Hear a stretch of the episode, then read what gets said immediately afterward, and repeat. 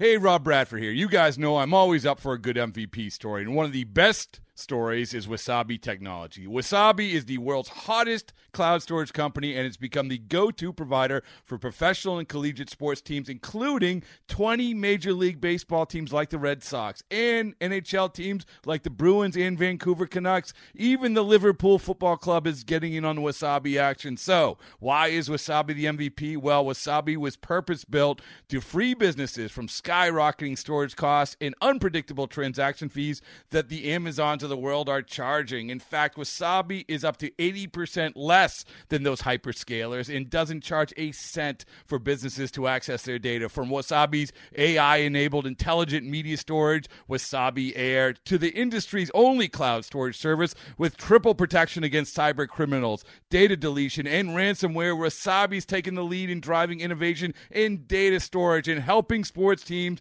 to unleash the power of their data. Wasabi, another Boston based championship team. Hey, everybody, welcome to another edition of the MLB Pipeline Podcast. I'm Jason Ratliff here with Jim Callis and Jonathan Mayo. Deadlines are upon us the trade deadline, the draft signing deadline. We'll break down uh, both of those as far as they pertain to prospects and, of course, draft picks. One deadline is today as we record this, the signing deadline. Another is in a week. Uh, Hall of Fame just uh, had the induction and, uh, and a couple of interesting players looking back at uh, the scouting of them and uh, when they were prospects. Scott Rolen and Fred McGriff. Jim did a, a really nice story on on the scouting of Scott Rolen. Uh, so we'll talk about that in, in some detail. And uh, we'll wrap up by answering a question from the mailbag. So, guys, the trade deadline, this is always, you know, we, we always talk about how crazy things get during the draft and futures game and that whole month leading up to that wild weekend. But it really doesn't die down because we have all the signings and then we also go right into the mid-season re-rank of all our lists, which I guess we should probably we should probably address that right now, shouldn't we? This is this is the most frequent question of the year. When will the will when will the re-rank run? It, would Pretty you say frequent? Yeah. Is is that is it that or it, we get that more often than we do? When will the first list come out? Don't we? Or do I have it? Do I have it the other way? Oddly, this this week's call for questions, I did not I had not, at least as of. Maybe, maybe, they know now. Well, I mentioned it in the last inbox. Oh well, that that like, covers it because we never get repeat questions. Yeah, yeah, yeah. I, I didn't give them a, I didn't give them an exact date, but maybe that called them off a little bit. Two weeks, a fortnight, right? Uh, we'll we'll have the freshly updated top 100 prospects list and all team top 30 prospects lists, all of the top 10 by position lists. We integrate the newly drafted players into those lists, make adjustments uh, based on the first half of the season, uh, injuries, etc. So uh, be on the lookout for that in a couple weeks. So I don't know, Jason. Breaking news: oh. Jonathan, Sam, and I are, are doing a triple. Koufax, Drysdale, I don't know, Claude Osteen, whoever the third pitcher would be, uh, hold out, and we'll have to talk about that deadline. wow. Uh, so I, I, take it back. News to me. Yeah, maybe maybe we won't have those out in two weeks. I'm you can talk to Jim about that. Um, all right. So the first thing, I guess we're we're kind of taking these out of order because the first first deadline is the signing deadline, but the way we have it plotted out here is to talk about the trade deadline first. That is in a week on August first, six p.m. Eastern. Um, expect there to be a lot of activity between now and then. And guys, I think we had kind of put last year's trade deadline, we we kind of stored that away in our minds and hadn't thought about it in a while because I know I was surprised and I, I did a pipeline pop quiz, a pre pipeline pop quiz uh, before we started recording. asked you guys how many top 100 prospects had been dealt at the deadline in the past four years combined. Jim didn't dignify the question. I was walking with a dogs. response. I'm sorry.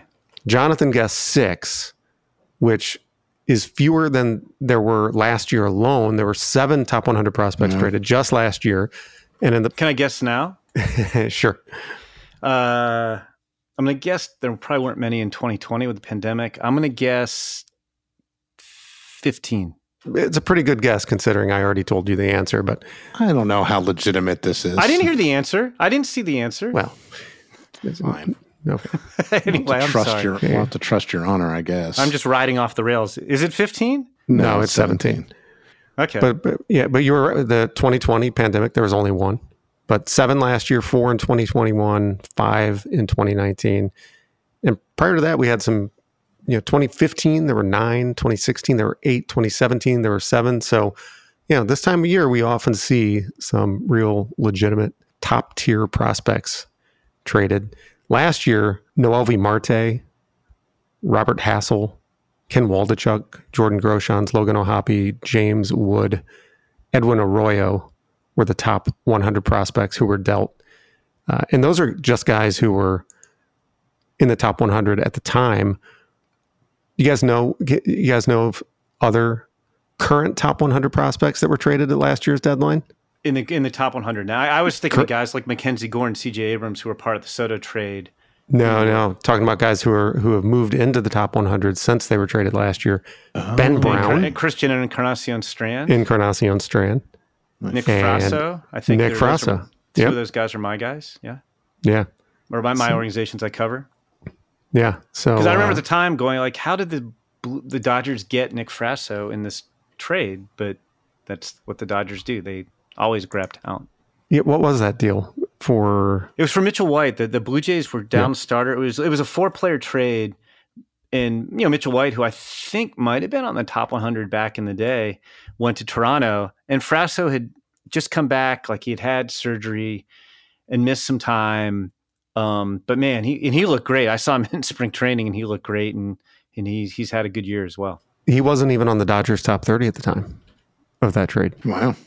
Yeah, but I think he made it. I'm sorry, he wasn't. He wasn't on the Blue Jays top 30 right. at the time. I, I think he, I jammed him onto the Dodgers. You did number 26. Well, and, and, and even Ben Brown, and it wasn't like he was misranked. Jonathan, he was your guy, but Ben Brown was like a a low, like you know, lower round high school pick out of Long Island who had had Tommy John, and between that and the pandemic, had barely pitched in the Phillies system. And it was like actually fine work to have him on the Phillies list at all, given his history. And Thank then when you. he got traded to the Cubs, I was like, I was asking them, and I was like, and they're, I was like, is he like? It sounds like he's like a borderline top ten guy from what I'm hearing. And they're like, oh yeah, that that was a nice trade. Yeah, and that's the you know the the issue the issue whatever the the timing of our re rank. He was going to make a very large jump up the Phillies list. Uh, had he remained in in that organization. So you know, I was I was preparing to move him, but never got the opportunity. Yeah, he was number 26 on the Phillies list at the time, and uh, when he got added to the Cubs list, was number 11. You know, we should have a quick PSA because what Jonathan pointed out, we get this all the time. Is it the lists because we don't move guys who are on the list until we update? Those lists were done in February, but every year we get a question like when Ben Brown goes from 26 on the on the Cubs list to 11th on the Phillies list, or Nick Frasso goes from not being ranked on the Blue Jays list to 26 on the Dodgers list. People are like, "Oh, the Blue Jays must have a stronger system than the Dodgers, or the Phillies must have a stronger system than the Cubs," and that's not necessarily the case. You're you're you're you're comparing a February ranking from the original list, and maybe the guy moved up a little bit if a couple guys graduated, to an up to date ranking when he joins his new team. So I would not read too much into the rankings relative to their teams because they're they're really being done what was it five months apart? Yep. Right. But we get that every year like asking like oh like how could this guy go from this one system to the other and move down or move up based on the strength of the two systems? Right. Especially since the draft moved because previously when the draft was in june we had you know more time to get those players into the midseason list, and we, we would get those midseason re rankings done prior to the trade deadline, and that way uh, there was a little more accurate read on all the prospects who got traded, what their actual ranking was. But now with the signing deadline just a week before the trade deadline, uh, not nearly as much time to get those lists re-ranked. So, hence the uh, issue described by Jim there. So let's talk about this year's trade deadline, and we want to identify some teams that are con- in contention and thus could be trading some prospects to land some help for this year's uh, pennant chase, chases, uh, postseason. Uh, so let's start uh, with you, Jim. Give us a team that is in contention that we want to focus on teams that have a plethora of prospects that could make a really substantial splash at the deadline. Well, I think if you were doing a mock draft of which teams we were going to mention, having me mention the Dodgers first would be pretty universally known. I, Slam dunk. Yeah, like I mean, shocking. I'll I'll repeat my line about. I just don't think anybody does a better job of wedding winning at the big league level to acquiring talent, whether it's via international or the draft or trades, like we were just talking about Nick Frasso, and developing and making guys better at the minor league level than the Dodgers. I, I don't know that anybody's done it as consistently well. Eh, you have to go back, I think, to those Braves teams that won what 14 division titles in a row or whatever it was. To have a team that that did both this well for this long, and you know, you could just start I mean, their, their depth is ridiculous. I mean, if we're just doing top 100 prospects, they've got, I think it's eight guys on the list. They've got Diego Cartaya and Dalton Rushing, who are two of the best catchers in the minor leagues. They have Michael Busch, who's kind of blocked at the big league level right now. You know, in terms of getting regular playing time, Andy Pages, who's who's out. They got all kinds of pitching: Gavin Stone, Emmett Sheehan, Ryan Pepiot, Nick Frasso. That doesn't even get to their second tier talent with guys like River Ryan and and Yorbit Vivas and, and Josue DePaula. And then you could throw in guys on the big league roster right now.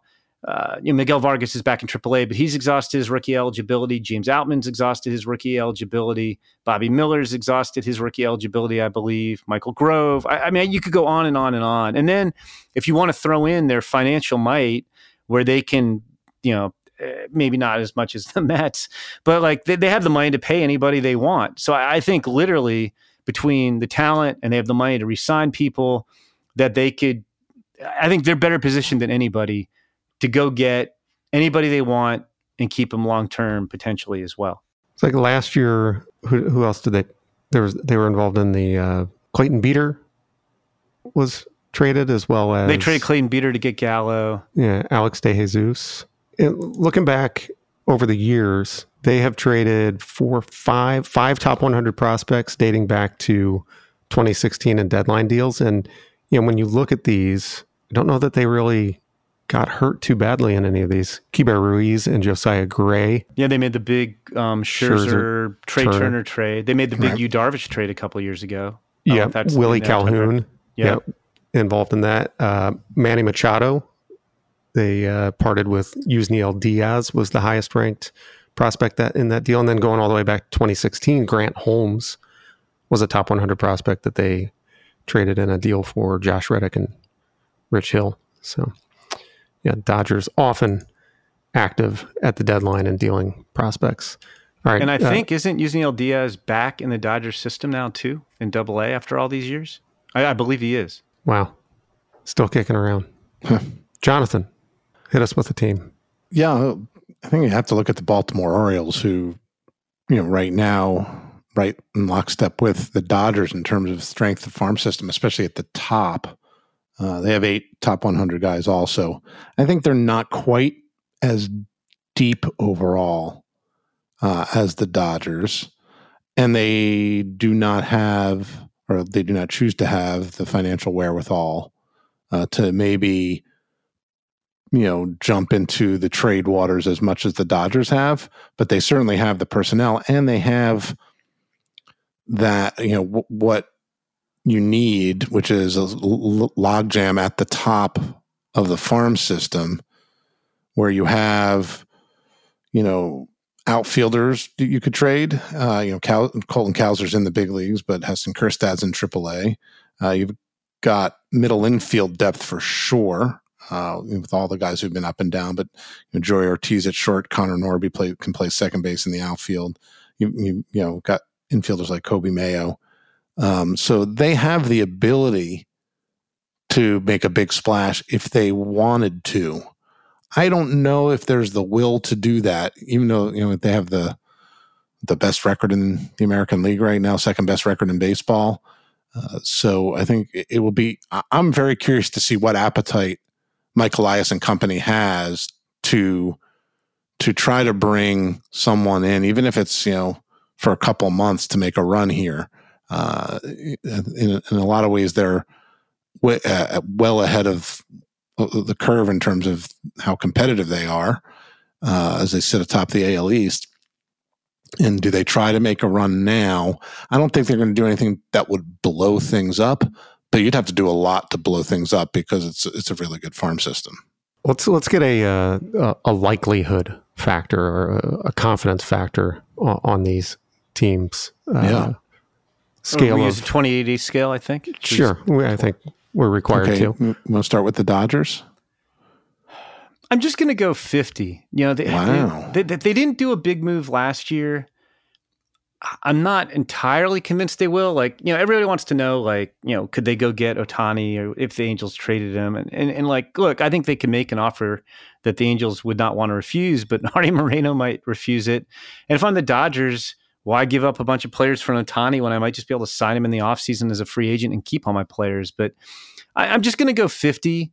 Like they, they, do seem a little bit more vulnerable. Like they've had some injuries, but I'm not entirely. convinced. I mean, and we're talking about a significant move. We're not talking about trading your number 28 prospect for, uh, you know, a guy who's going to pitch the sixth inning. I, I, think that's that's a yeah. that's a fair line. I am so. going to go. I, am just going to say 50. Like like maybe. You know what? I, I'll say 55 because I think they're a little more vulnerable than they have been. But I, am only going to go 55 on the Dodgers. I'll go 60 on the Dodgers.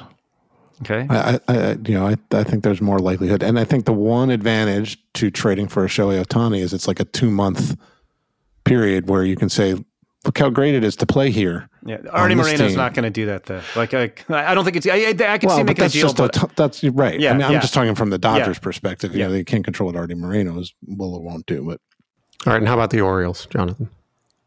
I'm going to say a substantial trade, like using Jim's sort of benchmark there.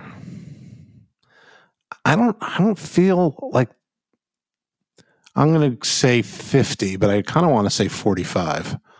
Can I go 47 and a half? You know, Jim, when we were like, you may not. well, we joke about that all the time about tools. Certainly, prospects. We're like, man, he's really not a 50. Uh, but, uh, you know, so he, I'll say 50. I, I think they're they're not going to want to blow things up, but they could trade away, you know, a top 100 guy or two even without it being, you know, just, you know, leaving the cupboards bare, so to speak. So I'll go 50. I, I will just say, uh, I agree with you, Jonathan. I, I have a hard time getting a great feel for their sense of urgency, even though they're playing very well. Um, I, I, to me, if there's a deal out there where they could get a starting pitcher a quality starting pitcher who they'd have control over going forward as like well. a Dylan Cease. Yeah, they they should probably make that deal. Yeah, like, I agree like, with that. But I but right. I'm with they're, you. They're like, not making a trade for this year alone. This is right. This I, I is just, a team that's building long term. But but other I mean, they're getting to the point where they're they're stack like Jonathan said, they're stacking up players, and there's only so many spots in the lineup. Um, there's only so many spots in the AAA lineup. Yeah, I mean, so they, the, the, time seems right. So, but but I, I agree with Jonathan. So, what grade? Fifty. Yeah, yeah, I, I, I'm with you. I, I, I, I 50, but I, I don't, okay. I can't get a great feel for their sense of urgency. Got it. All right, let's get a couple more teams from each of you. Uh, Jim, next. I'm going to go Rangers. You know, obviously they, they've spent a lot of money on the free agent market the last couple off seasons. Um, things are going great for them right now. Um, they look like a certain like like it's not just they're going to make the playoffs this year you know, they look like a team. This team could win the World Series. Like they, they have they have a chance to to go on a roll in the postseason. So I could see them making a major move. And you know, like the Dodgers, it's not just talent in the minor league system. They've got, I think, six guys on our top 100 prospects list right now. Yep. Um, they've got a ton of outfielders in the minors: Evan Carter, Dustin Harris, Aaron Zavala, Anthony Gutierrez, Yeison Morrobel are all interesting. They just they just drafted and signed Wyatt Langford as the fourth overall pick, who's another outfielder. They've got some pitching in the minors with guys like Owen White, who I think is back up right now, Brock Porter, Jack Leiter, you know, Kumar Rocker's, you know, having Tommy John surgery, you know, so he's damaged, but, you know, some upside there. You've got infielders with guys like Luis Angel Acuna and Justin Foscue and Sebastian Walcott. I, I don't think they're going to trade Walcott, but he's got as much helium as, as anybody in rookie ball right now. And then you have guys in the big leagues like Josh Smith and Ezequiel Duran. You know, they've they've signed Seager, they've signed Semien, they have Josh Jung at third. They really don't have a lot of infield openings for those guys. Sam Huff is kind of blocked by Jonah Heim at catcher. So you even have some guys who are in the big leagues uh, who, who have trade value and, and, are young and are somewhat blocked. So I, I, think they could do something. And I think because you know they're, a they haven't been to playoffs in a while. B this team has a chance not just to go to the playoffs, which seems like a lock, but to win it all. I'm going to go 60 on the Rangers in terms of get, making a trade at the deadline where they give up significant prospect talents. I'm going to go 60 for the Rangers. Yeah, you know, and I think I'm going to agree with your 60 uh, because I do think there's, you know, that in terms of you're saying you don't have that sense of urgency. Uh, and while it's a relatively new group running things, uh, because the rain, it's been so long since the Rangers have had success. I do feel that there is a we need to show that that what's happening right now isn't you know it's not an anomaly. We're going to go out and and try to win. So I, I like I like the sixty grade for the for the Rangers. All right, that's our leader now, Jonathan. Anyone uh, anyone that would top the Rangers in your mind in terms of likelihood of them making a big deal? No, I, I, the, the the next team I want to talk about, I, I, would not put a sixty on. That's the Reds so people know that we we kind of handpicked the teams we want to talk about. So people listen back and it's like, well, why don't you talk about the Brewers who are currently winning the NL Central?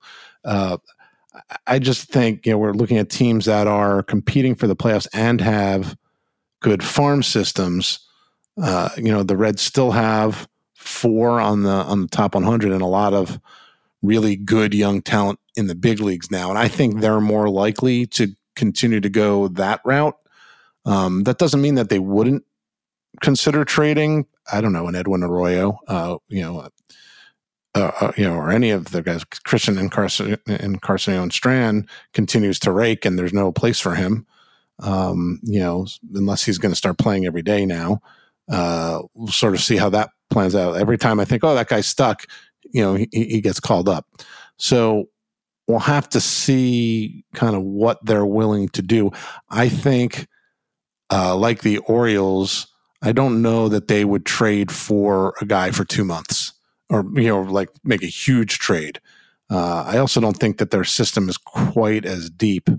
Um, there's a bit of a drop off, uh, especially with the graduations that they've they've had. They don't have they don't have a lot of interesting talent at the upper levels. You know, Noelvi Marte is at AAA now. Connor Phillips is at AAA, and a lot of times the teams that are trading away the big league pieces are looking for that. So I'm going to put a 45 on the likelihood the Reds make a big prospect trade.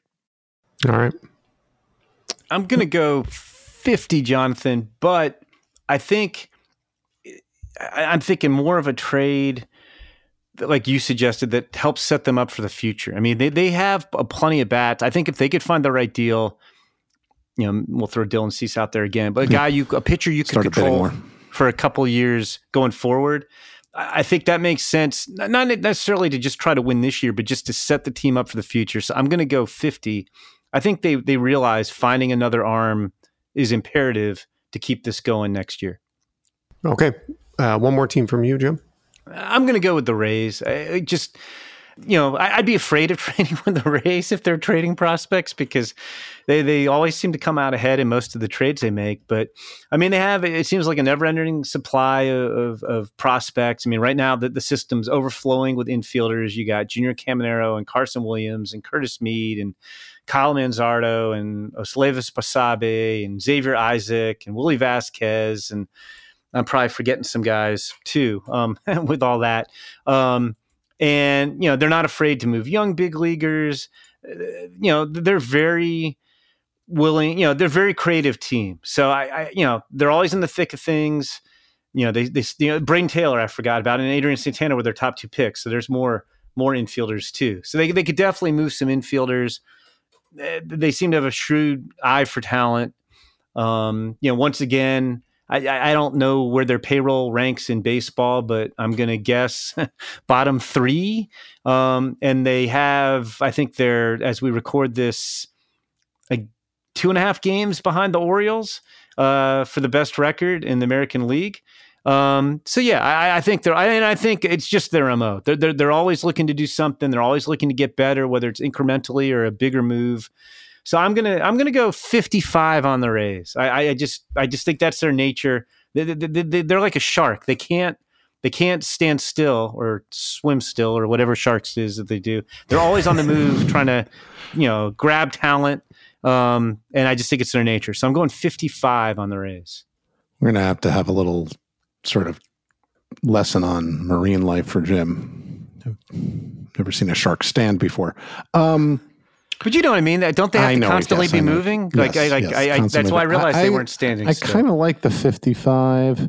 I'm going to also go 55 with like a the small caveat that it will also include, you know, maybe they'll trade away a couple of guys. They're going to get some guy back, some rookie ball player back who will be a top 100 prospect 2 years from now. And that's like where that. like that's where it always scares me with the team like the Rays where they they always have some other guy included that comes back with the big leaguer that they bring in um, that helps sort of replenish, and that guy ends up being really good. like so, Junior uh, Camaro or Curtis Mead. Exactly two right. examples. Yeah, so I, I will go. I will also go fifty-five with uh, with that thought that that's what's going to happen. for the uh, Rays slash Sharks. Very nice. Jim, I, I, think didn't you- even I didn't even draw the marine parallel there. I, I, I Yeah. left that on That's the what I'm saying. We cl- need- closely related. we uh, I'm glad we- you glad you cleaned that up for me. We there. need Rays Jim and to go to an aquarium and take like a marine biology course or something. all I'll right, go to the Shedd Aquarium, fine aquarium in Chicago. There you go. indeed. Uh, Jonathan, one more team. Yeah, I'm going to pick the Twins, and you know their system always tends to be good, but you know maybe not fantastic. They have got two top 100 guys in Brooks Lee and Emmanuel Rodriguez. I don't see them trading Brooks Lee.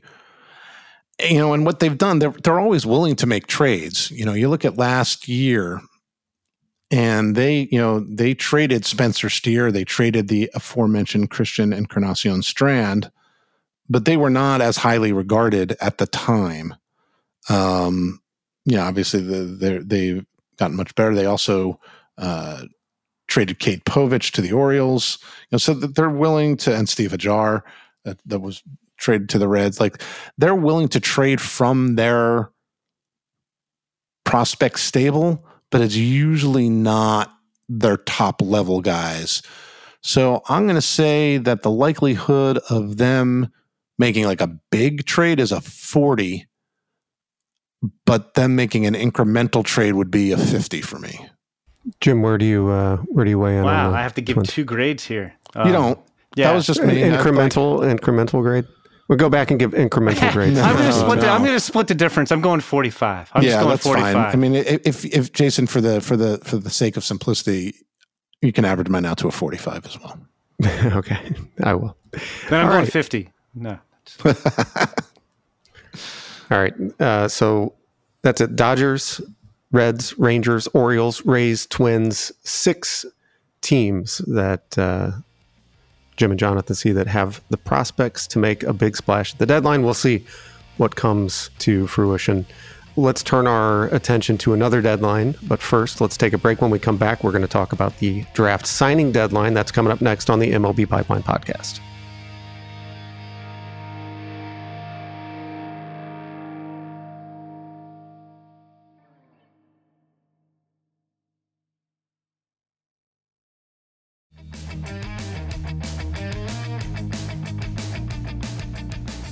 Welcome back to the MLB Pipeline Podcast. Jason Ratliff, Jim Callis, Jonathan Mayo. Uh, as we are recording this episode, it is draft signing deadline day. We are approximately four hours away as we're recording this, so uh, things will change between now and then. But as has been the case uh, over the past several years, just about everyone who was taken in the top 10 rounds and has uh, pick value assigned to that pick has signed uh, or is expected to sign their some exceptions, uh, typically some exceptions every year, but it's uh, become, we've gotten to the point where there are very few. And that holds true again this year, right, guys? Yeah. It's, you know, we don't know the final numbers because we're not there. But as we record this, I believe there are five guys unsigned in the top 10 rounds, uh, one of whom is definitely not signing the Cardinals' 10th rounder. But yeah, when it all comes down to it, you know, there, there will probably only be a couple. The last two years, we've had three unsigned players in the first 10 rounds, and it looks like we might come in slightly under that, but we'll, but we'll have to see. We've had um, some historic signings among the players who have signed. Pick values went up this year, and the signing bonuses have gone up accordingly. We have the two highest signing bonuses ever, uh, and a pair of teammates at that. LSU teammates Paul Skenes and Dylan Crews, each getting uh, nine million dollars or more. Skenes nine point two million and Crews nine million. Um, lend a little historical context to this. Yeah, you know, it's you know the bonus record before the the bonus pool era came into play in 2012 was eight million by Gerrit Cole. And when bonus pools came in, like it, it, put some like limits as to what you could spend, and nobody topped that until 2019 when Adley Rutschman got 8.1 million. And then in the pandemic year, Spencer Torkelson got a little over 8.4 million as number one pick in 2020. And then bonus, the, the, the, pools were stagnant related to the pandemic for a couple years. This year, as you mentioned, Jason, they shot up like 9.9%. And, and both Paul Skeens at 9.2 million and Dylan Crews at 9 million blew past Spencer Torkelson. What, what's also interesting is, you know, we, have talked many times, anybody who's listening to this podcast knows we've talked about how there's five guys in this year's draft who were legitimate number one overall pick candidates and would have been number one overall picks in many years if they were in that draft by themselves. And Max Clark, who went third to the Tigers, signed slightly below slot at $7.7 million but that's still a record. No number three pick has ever gotten that much money. That broke Andrew Vaughn's record, at the number three spot, which was a little over 7.2 million in 2019. Wyatt Langford, who we mentioned, I touched on briefly with the Rangers, got a little bit overslot at number four. He got eight million, and that's the most a number four pick has ever gotten. That breaks Termarr Johnson's record last year. He got a little over little over 7.2 million from the Pirates, and and and nothing has happened yet as we record this.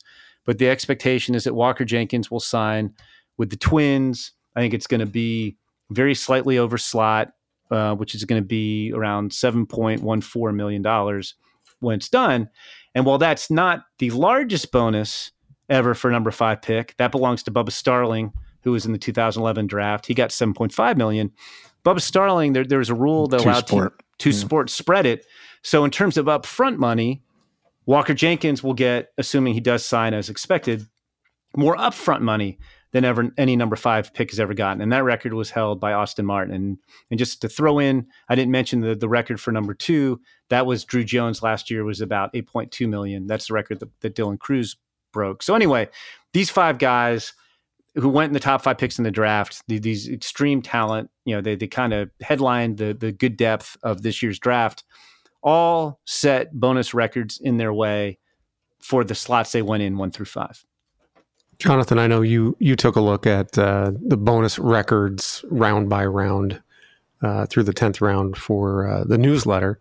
Uh, was there anything that that jumped out to you in there, or anyone in particular that stood out to you? Well, there were there were two records set. Uh, you know, this year, obviously, we talked about Skenes, and just as an aside, another thing that people probably got tired of us talking about when we were discussing who we thought the Pirates should take and we always said, well, they should just take whoever they think is the best player because the slot was so high for that number one pick. They still set a record, right? They gave Paul Skenes $9.2 million and it still gave them an extra $500,000 to spread around for some of their other draft picks in the top 10 rounds. So uh, kudos to the Pirates for actually doing that um, still setting record. The only other record came in the supplemental first round. Previously was a $4 million uh, bonus that Daz Cameron got back in 2015. Uh, Thomas White got 4.1 million from the Marlins who went you know all in uh, in high school pitching with their first two picks and they got Noble Meyer at number 10 for for underslot uh, and Noble Meyer, know, was the best high school pitching high school pitching prospect in the class.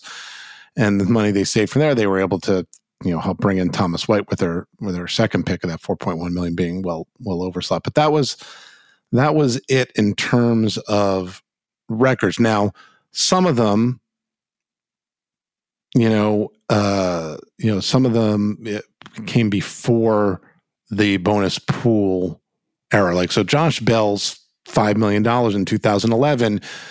You almost have to kind of put a little asterisk by it because that was everyone knew that the the system was changing and the Pirates went all in. That was the same year they took Gerrit Cole. They went over slot on a number of players and spent a ton in that draft. It's highly unlikely that we're going to see someone in the second round get $5 million in the bonus pool system. Not impossible. Um, but, uh, you know, I think that uh, that's the one that I'm like, well, the $3 million, uh, you know, I'd have to go back and look through the, uh, the, the bonus pool years to see if the $3 million that Nazzan Zanetello got, uh, actually breaks a, a, record there. There are a couple other that were, you know, were close. Steven Echavarria got three million in the third round. Cole Wilcox has the record there in, tw- in 2020 with 3.3. Um, there wasn't really anybody else that was particularly close. I guess the seventh round, George Wolkow and Alex Mooney each got a million. Uh, the record for that was actually just set last year by Adam Maier, uh, who got uh, not quite 1.2 million dollars from the from the Braves. So you know, some interesting things there. Uh, you know, in the ninth and tenth round this year, nobody really like got paid. Paid. Uh, you know, the ninth round record was Clay Holmes. Again, that was 2011. The Pirates gave him 1.2 million. Uh, so maybe that's apples to oranges. But last year, the Guardians gave Jacob Zibin 1.2 million to sign in the 10th round. Uh, I guess they were doing their calculations and realized they had, you know, the the money to to get that done. Uh, well, this year, like no, you know, no, no one in the tenth round got really much in the way of overslot bonuses. Mentions of both Clay Holmes and Grant Holmes on today's All the Holmeses, Sherlock Holmes episode. Who, who had the uh, who had the over one and a half? Larry Holmes.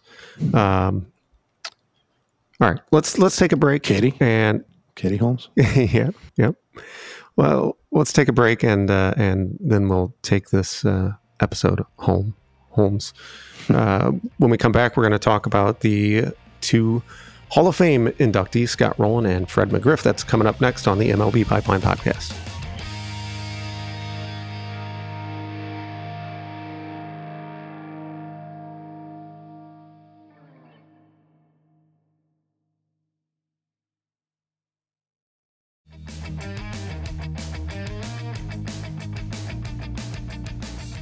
Welcome back to the MLB Pipeline Podcast. Jason Ratliff here with Jim Callis and Jonathan Mayo, and we want to talk about the most recent uh, inductees to the Baseball Hall of Fame, Scott Rolen and Fred McGriff. Jim, I know you got to do a bit of a deep dive into Scott Rolen, did his origin story, the scouting of Scott Rolen, very uh, interesting one. And these are always, I find, very interesting. Um, I know, you know, you and Jonathan both do a great job on these. Jonathan has kind of turned this thing into a into a book, um, in fact. But uh, Rolen, in, in, particular, really interesting um, in that he was as maybe maybe as much of, of, a basketball prospect as he was a baseball prospect. Uh, was headed to the University of Georgia to play basketball. I, I, was trying to, I was thinking about this this morning. I was trying to think of, do you guys recall the last time there was like a, a, a top level baseball prospect that there was a question about possibly losing him to college basketball? I can give you two. Yeah, you got him. Scott Burrell. I think Scott Burrell didn't sign and went to the University of Connecticut to play basketball. Like, of course, I can remember things from 30 years ago when I was starting my career. Tony Clark. Tony Clark went. Well, I'm, I'm talking about recent. Recent. Well, th- those are recent in my memory. Define recent. yeah, what is recent? It's during my career, t- so it's recent. the past century. Yeah. So, uh, yeah, maybe I, not. Uh, I feel like it doesn't happen uh, very often. C.J. Henry with the Yankees. I feel like he was a basketball player. Um, yeah, I don't like know. Failed like, first round pick. One of the things that I don't re- like, I have trouble remembering is well, how good of a prospect were they as basketball players? I feel like there was a pitching prospect somewhere online, but I can't remember who it was. So yeah, you have um, you know, Pat Connaughton who played in the NBA. Um, yeah, that's that's yeah. a good one. There you uh, go. Was one. So you guys know my uh, my all time favorite uh, highlight reel of a professional baseball player. This is Monte Harrison Duncan. Monte Harrison. exactly. I mean, I don't, I don't know. Basketball was, may have been his third sport. Right. Right. Yeah. Uh, but yeah, I mean, uh, Jim, tell us uh, tell us a little bit about the background there with with Rolen and how he ended up going in the second round. Yeah, and it's funny because totally different era, but like you think of Scott Rolen, who's like, you know, I, guess in high school he's probably more like 6'4", 200, but like everybody talks like one of the big phrases today is athletic mover, and just his combination of size and athleticism and power, like like how would this guy last as long as he did? And it was just it was a different era. I mean, this was 1993. Um, and there were basically two reasons why he lasted until the 46th pick. One was, you know, as you mentioned, he was basketball star. He was all state, um, averaged 26.9 points per game as a senior. I think he scored, I think he scored 47 points in his final game. And he had a full scholarship to go to the University of Georgia, great institution, um, where he was also going to play baseball as well. And both his parents were teachers. So, like, they believed in education. So that was one. The signability was a question, and bonuses were starting to go up, but they still hadn't exploded to where you know a second round pick's getting offered seven figures, and it's it's, it's an easy decision. So that was one, and then two, you know, he played in Southern Indiana, and, and it wasn't an era where you had showcases. He played a lot of basketball, um, and you didn't really ever see him against good competition. And and you know, talking to Mike Arbuckle, who was the scouting director, and Marty Wolever, I can't speak, Marty Wolever, who was the national cross checker for the Phillies at the time and Scott Trcka was the area scout, there were a lot of teams who are like, ah, you know, like with the basketball, and we're not sure exactly how good he really is because it's Southern Indiana. Like teams just weren't on him, and so you know the Phillies, you know, liked him a lot, but they weren't going to take him with their first pick. They picked fourth, and one of the things I hadn't realized was kind of funny when I was I was talking to Marty Wolever and that year, the Mariners had the number one pick, and Roger Jongewaard, who nailed every number one pick he was ever involved with, going back to when he was an area scout with the Mets and involved with Gerald Strawberry, and he's a guy who drafted Griffey, and he's a guy who drafted A Rod. Marty and Roger Jongewaard had worked together with the Tigers, so Marty called him on draft day to find out, okay, who are you taking, so they can Phillies figure out who they're taking it for. And Marty wanted A Rod, and Lou Piniella, who was managing the Mariners, wanted Darren Dreifort, who was a you know, one of the best pitching prospects in draft history to that point, just a total stud. It was a guy who went straight to the big leagues with the Dodgers once he signed. And and and Jongewaard told Marty Wolever, I think Lou's going to get his way and get the more immediate help. And so Wolever gets off the phone, and everybody knew the Dodgers and Angels, I guess, wanted pitching at two and three. And and and Marty Wolever tells Mike Arbuckle, I think we're getting A Rod. I think we're getting, yeah, you know, who was you know, that would have been unbelievable. Get A Rod in the first round, Scott Rolen the second round. But, you know, the, the, the, key to this whole thing was really the area scout, Scott Trcka. You know, Mike Arbuckle made a point in my story. He said, you know, uh, you know, he people weren't sure what he was going to sign for, and Arbuckle gives gives Trcka the credit for evaluating his ability, evaluating the signability, and evaluating the makeup, and he nailed all three. And, and Marty Wolever kind of said the same thing. And they when they took him, they didn't know what it was going to cost to sign him. And back then, you didn't get your pick back. So if you didn't sign your second rounder, you just lost the pick.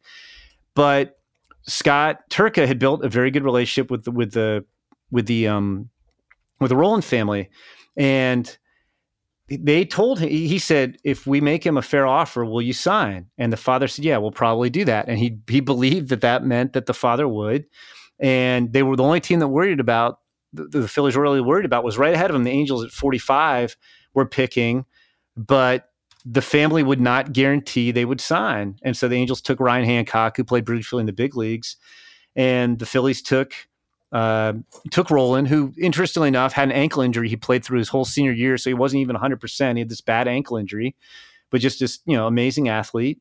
And Trcka kind of stayed with it, and he wanted to play. There was a I think, an annual Kentucky Indiana high school basketball all star game at Market Square Arena at the end of June, three weeks after the draft. And Rolen was 100% going to play in that.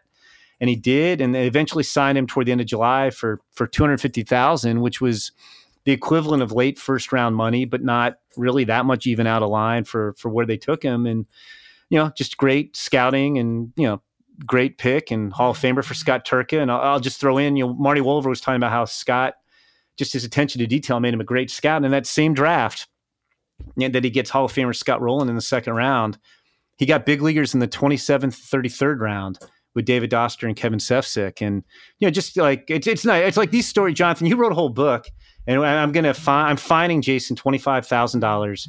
He's got to mention the title of your book, which is Smart, Wrong, and Lucky. The origin stories of baseball's unexpected stars, well, which you can you. order on Amazon and I'm sure all kinds of other places. So I'll throw that in there. Jason, you have to buy however many books, twenty five thousand dollars, and distribute them. That's two um, copies. Yeah, there you go. yeah, exactly. It's a high price tag. But no, I mean, like Jonathan, I, I mean, I'll let Jonathan speak for himself. We, we love these stories and it's great. And like one of the cool things is, is I, I love telling the story of like an area scout who did an unbelievable job, which is what Scott Trcka did here. And it's it's cool because all weekend I kept getting texts when people weren't texting me about signings or what are you hearing about signings from various scouts who were like, "Great job! This is what scouting's all about."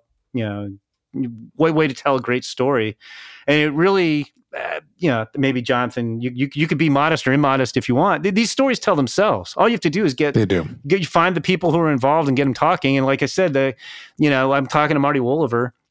He's telling me this anecdote about you know scouting, you know, calling Roger Youngblood the morning of the draft. And I'm just thinking, hey, thanks, Marty. You just wrote my lead. Like, like yeah, like, no, it, it and they're such great storytellers, scouts in general. But once you get them talking about stuff like this, it really is um, it's just such a happy place to be. Uh, and yeah, a lot, a lot of the stories like these, and even when I've done them with playoff teams, you know, I remember digging into the Braves drafting Ian Anderson, number three, and when you, you know had that huge year and and was so pivotal for their playoff run, and uh, talking to the scouts involved there, like it they invariably like to one give credit to the other scouts involved. Like, so if you talk to a scouting director who was in, involved, uh, especially in a later round kind of thing, or you know, not a first rounder, or you know, case like Rolen, they want to give the area scout the credit because that's who deserves the credit. And uh, even if they don't want to shine a light on on their own efforts,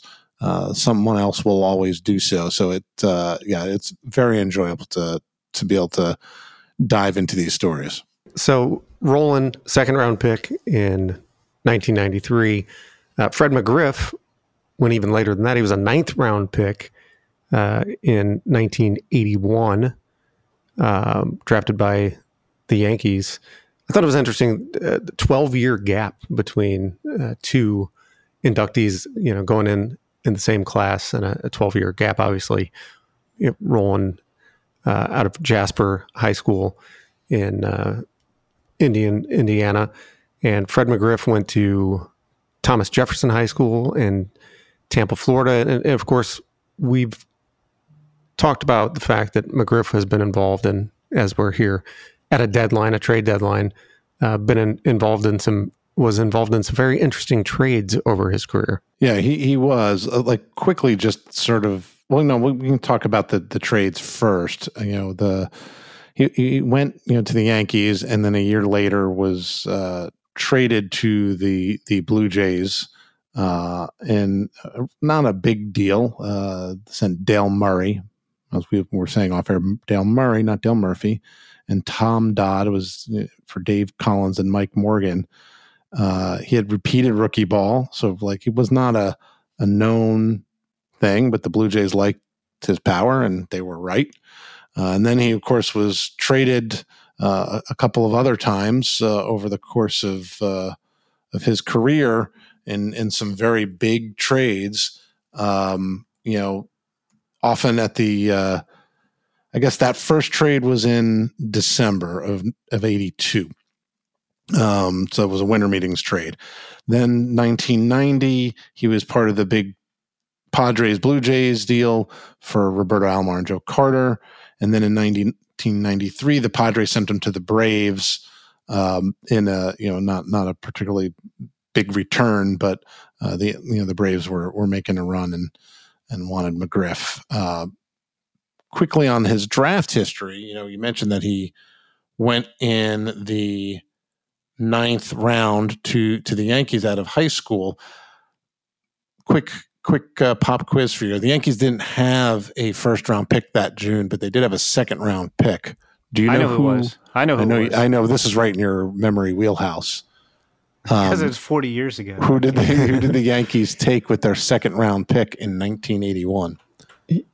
I will give you a hint, Jason. He made his fame in another sport, And it wasn't basketball. and it was not basketball. Oh, is that is that Elway? That is correct. Okay. Um, you know, so it's interesting. It's, it's always interesting when you look at these guys who went in later rounds to see who, uh, you know, who did what and who went. You know, the the, the other names that they got. They they they had some other guys make it to the big leagues. Mike Pagliarulo went in the sixth round that year, and he spent you know eleven years in in the big leagues. But um, you know, Fred McGriff finished third in WAR among. Uh, well, that's awesome. I have to throw that in, Jim. I'm glad that you slacked that to us. 31st round pick that year is Greg Zunino, who is the father of Mike Zunino and also one of our favorite scouts. Um, but McGriff finished third among 1981 draftees in war, uh, among 1981 draftees in war, you know, who signed that year. Do you know who finished ahead of him? I was trying to do hasty Fred McGriff draft research before we started, so I That- know who they were. that- and there's a basketball tie for Jason. So, Oh, that's right. so Jason, can you can you guess either the of them? player who the player who signed who led this class in war could have played potentially could have played basketball did play basketball at a very high level Tony Gwynn. Yes And the other guy had the same amount of letters in his first and last name total nine. So that that should give it Wait. to you right there. The guy who finished second in war the has same nine amount of letters as Tony as Gwynn Tony Tony Gwynn. But- That should- not not not four plus that's the five. weirdest game of necessarily. anagrams I've ever heard But you have it's nine letters for his first and last name. So you got to get it right away. Like it's Right, so I obvious mean- now. that seems like a dead giveaway. I mean You actually uh, you were tweet you guys were tweet t- slacking about him the other day about like Oh. pitching against Mike Mussina. that, well, David that- Cone. that- there you go Wow. that, And, that was uh, a, that was a huge hit perfect right game. there man Yeah. But- yeah, but, but you know what yeah. did Go ahead. I'm sorry. Oh, I was just gonna say, you know, Tony Gwynn, both of those guys, by the way, third round picks. Um, to, you know, Tony Gwynn was the third rounder of the Padres, and and David Cone went in the third round out of high school to the Kansas City Royals. You have to go down to Kevin McReynolds, who was the number six overall pick. He was the the leading first round pick in terms of WAR, and he had that's very solid thirty point one. But Gwynn was sixty nine point two, Cone sixty two point three, and McGriff fifty two point six. Kevin McReynolds on the cover of the first issue of Baseball America, which was then known, I believe, as the All American Baseball News in 1981. There you go. All right. Do you know what uh, Fred McGriff's bonus was in the ninth round? No, You, know, you just guess. You guys guess. What do you think a ninth rounder got in 1981? uh, sixteen thousand dollars. Jason, you want to pay Fred McGriff more or less than sixteen thousand? I was Well, I, want to pay him more, but you know, I was gonna I was gonna guess less than that. He got twenty thousand dollars, and then the Wow. last the last quick quiz, Danny Gentile Teal would be like going crazy at this segment with all the quizzes. Furious right now. Yeah, Yeah. Thomas Jefferson High School. Now there are several possible answers here, but name another big leaguer from Thomas Jefferson High School in Tampa. There's six. There are five other possible answers besides Fred McGriff. One Tino famous. Martinez. Very good. The, the Tino Martinez. How'd you possibly know that? Because I looked it up. Oh. you you should have gone. Come on, Jonathan. If you did that, you should have gone Fred Rath, and we would have been like, "Whoa!" Like, how can you know? Yeah, Jimmy Herget. Jimmy Hergen's look- uh, like in the bigs. He's, Yeah, he's had a I'm looking- I'm just career. looking at the list. Al Pardo and Lenny Faedo are your uh, are your uh, the rest of your guys there. Yep. Tino was the obvious one. Wait, Tony LaRussa says here, He wasn't drafted out of there. but went to went to the same high school. Yeah. Tino did not sign, by the way, out of out of Thomas Jefferson. All right, we have a question here to answer. This comes from Bunt Double, who asks uh, also known as Rangers Prospect Watch, asks, will there ever be draft pick trading and or an international draft? We, I feel that we should like just bookmark this question and answer it every year because we, I feel like we get this question a decent amount in and around the draft. People really want draft pick trading. I mean, and so do, I, I would love it. I think it would be great.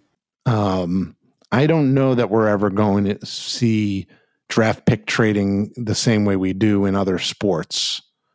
Um, I, I just get the sense that there's not a desire to add that wrinkle to to the draft.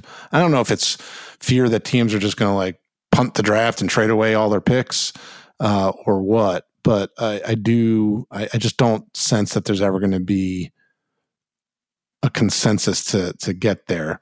I'm going to disagree with you on that one, Jonathan. Before we get to international, are you draft. vehemently disagreeing? No, no. I would say it's like 45 45 50 okay dis- i just want to get the the, yeah. the, level of disagreement it's, not, it's totally not, fine you, you, didn't you didn't you didn't refer to twitter by its new stupid name so i'm not going to yell at you which is good um, well, that would have been like 80 vehemence but um, yeah, fair um, no, what I was going to say is it's interesting. I, I, think we will get it because I do think MLB is looking for ways to increase interest in the draft, and that would increase interest for the casual fan who doesn't necessarily know the players.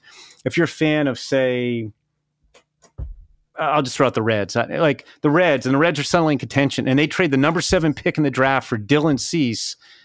Like you're going to be watching the draft to see if it, what's happening. I, I, I, do think, like you said, Jonathan, I don't think it'll be the extent we have in other leagues. I, I would bet that there would be a limit on how on many, how how many yeah. how many years you can trade into the future and how deep in the draft you go. Maybe it's first couple rounds, but I do think when they put in, and I think it was the 2012 CBA with this new system, and you could trade the competitive balance picks at the time, like it seemed like that was like, okay, we're dipping our toe in the water and we'll, get to the trading and draft picks. Because when, again, now I'll be old man Callis. when I started the industry, like 90% of the industry was like, no, we should never trade draft picks.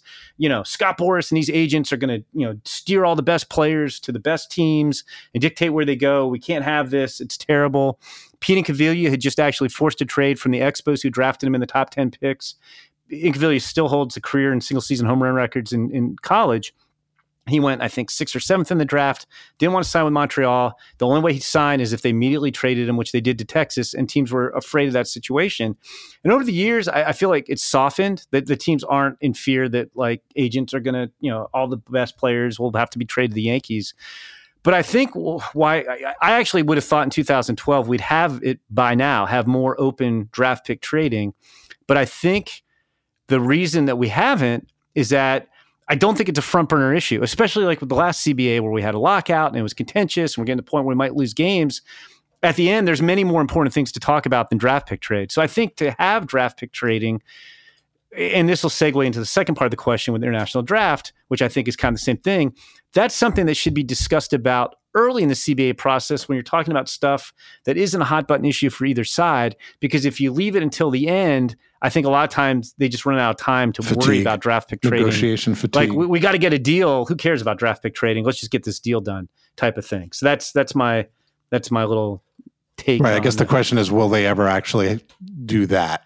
You know, I, I think I, talk my, about it in yeah, that my, order so they yeah, my, my gut feel is because they're looking for ways to increase interest in the draft that at some point they will get around to it. You know, just like when we're moving the draft, the All Star game, we're, we're we're having a combine. I hope so. I mean, but, I, yeah. I, hope you're right. I think it would be I think it would be a lot of fun. And then you know, the international draft, I think, is kind of it's not the same boat in that it, like it. I don't know how much more interest it would generate.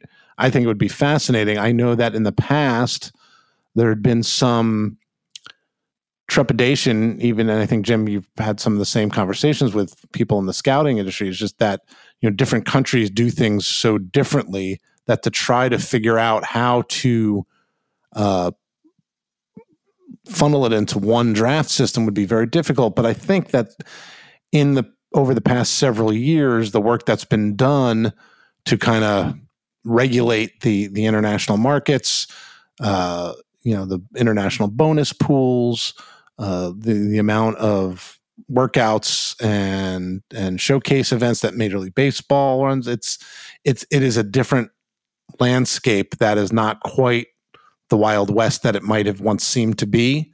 So I I think that if you had asked me that question four years ago or five years or even you know 10 years ago when the, you know th- that cba came into being i guess it's now 11 but i would have said no i, I just don't see there there it's too steep of a hill to climb i think they're climbing it and i, I do think that eventually there could be whether it's you know a separate international draft or just one big huge draft. You, yeah, hundred percent. Like, and you cannot have one big huge draft. That would be a nightmare trying to figure that out. I agree so, with that. Yeah, but like I, I, and I agree with what you're saying, Jonathan. I, I sorry that you got some vehemence there. Like like I don't want to cover a joint international uh, U.S. based draft. That no one's be, asked. No one no one's asking us whether we want to cover it. But no, but I don't even think baseball has a taste for that. But I actually think we'll have an international draft in the next CBA. And I because again, like you said, Jonathan, Agreed. like years ago.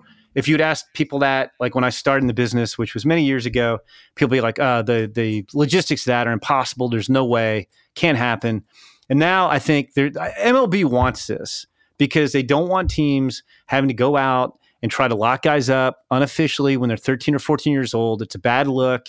Like some of the the human trafficking exploit or incidents where guys defecting from Cuba, like it, it's just not a great look at all. It's not. It's some of that's and they've cleaned up a lot of it. Like it has gotten better, but I do think MLB just wants a straight draft so that you're not you know entering into a handshake agreement with somebody when they're 13 or 14 years old which you kind of have to do to land one of the top talents. And i don't mean jonathan we always talk about how hard it is to project talent for scouts for high school or college kids or 18 or 21 i don't know how you do it when you're 13 yeah. and i honestly think it would have happened but like i was saying with the trade and the draft picks it, it, this is much more of a priority for mlb and they tried to kind of put it in the cba at the last second when they were scrambling to get a deal done. And the union was kind of like, no, we need to talk about this more than rather just put it in. But I do think this is something MLB is going to want. And I do think when these CBA negotiations come up, like there's a lot more things the players want than MLB wants. So I think if MLB wants something, they can make some kind of you know concession to the players. So I, will go on record. I think we'll have an international draft. Will will become part of the next CBA. Cool. There's your answer bunt double. Two two answers appropriately for bunt double, double answers. Uh, that is going to do it for this week's episode of the MLB Pipeline Podcast. Thanks for listening. Don't forget to subscribe on Apple Podcast, Spotify, or wherever you get your podcasts so you don't miss an episode. If you're enjoying the show or have any suggestions, leave us a rating and a review. See you next week, everybody.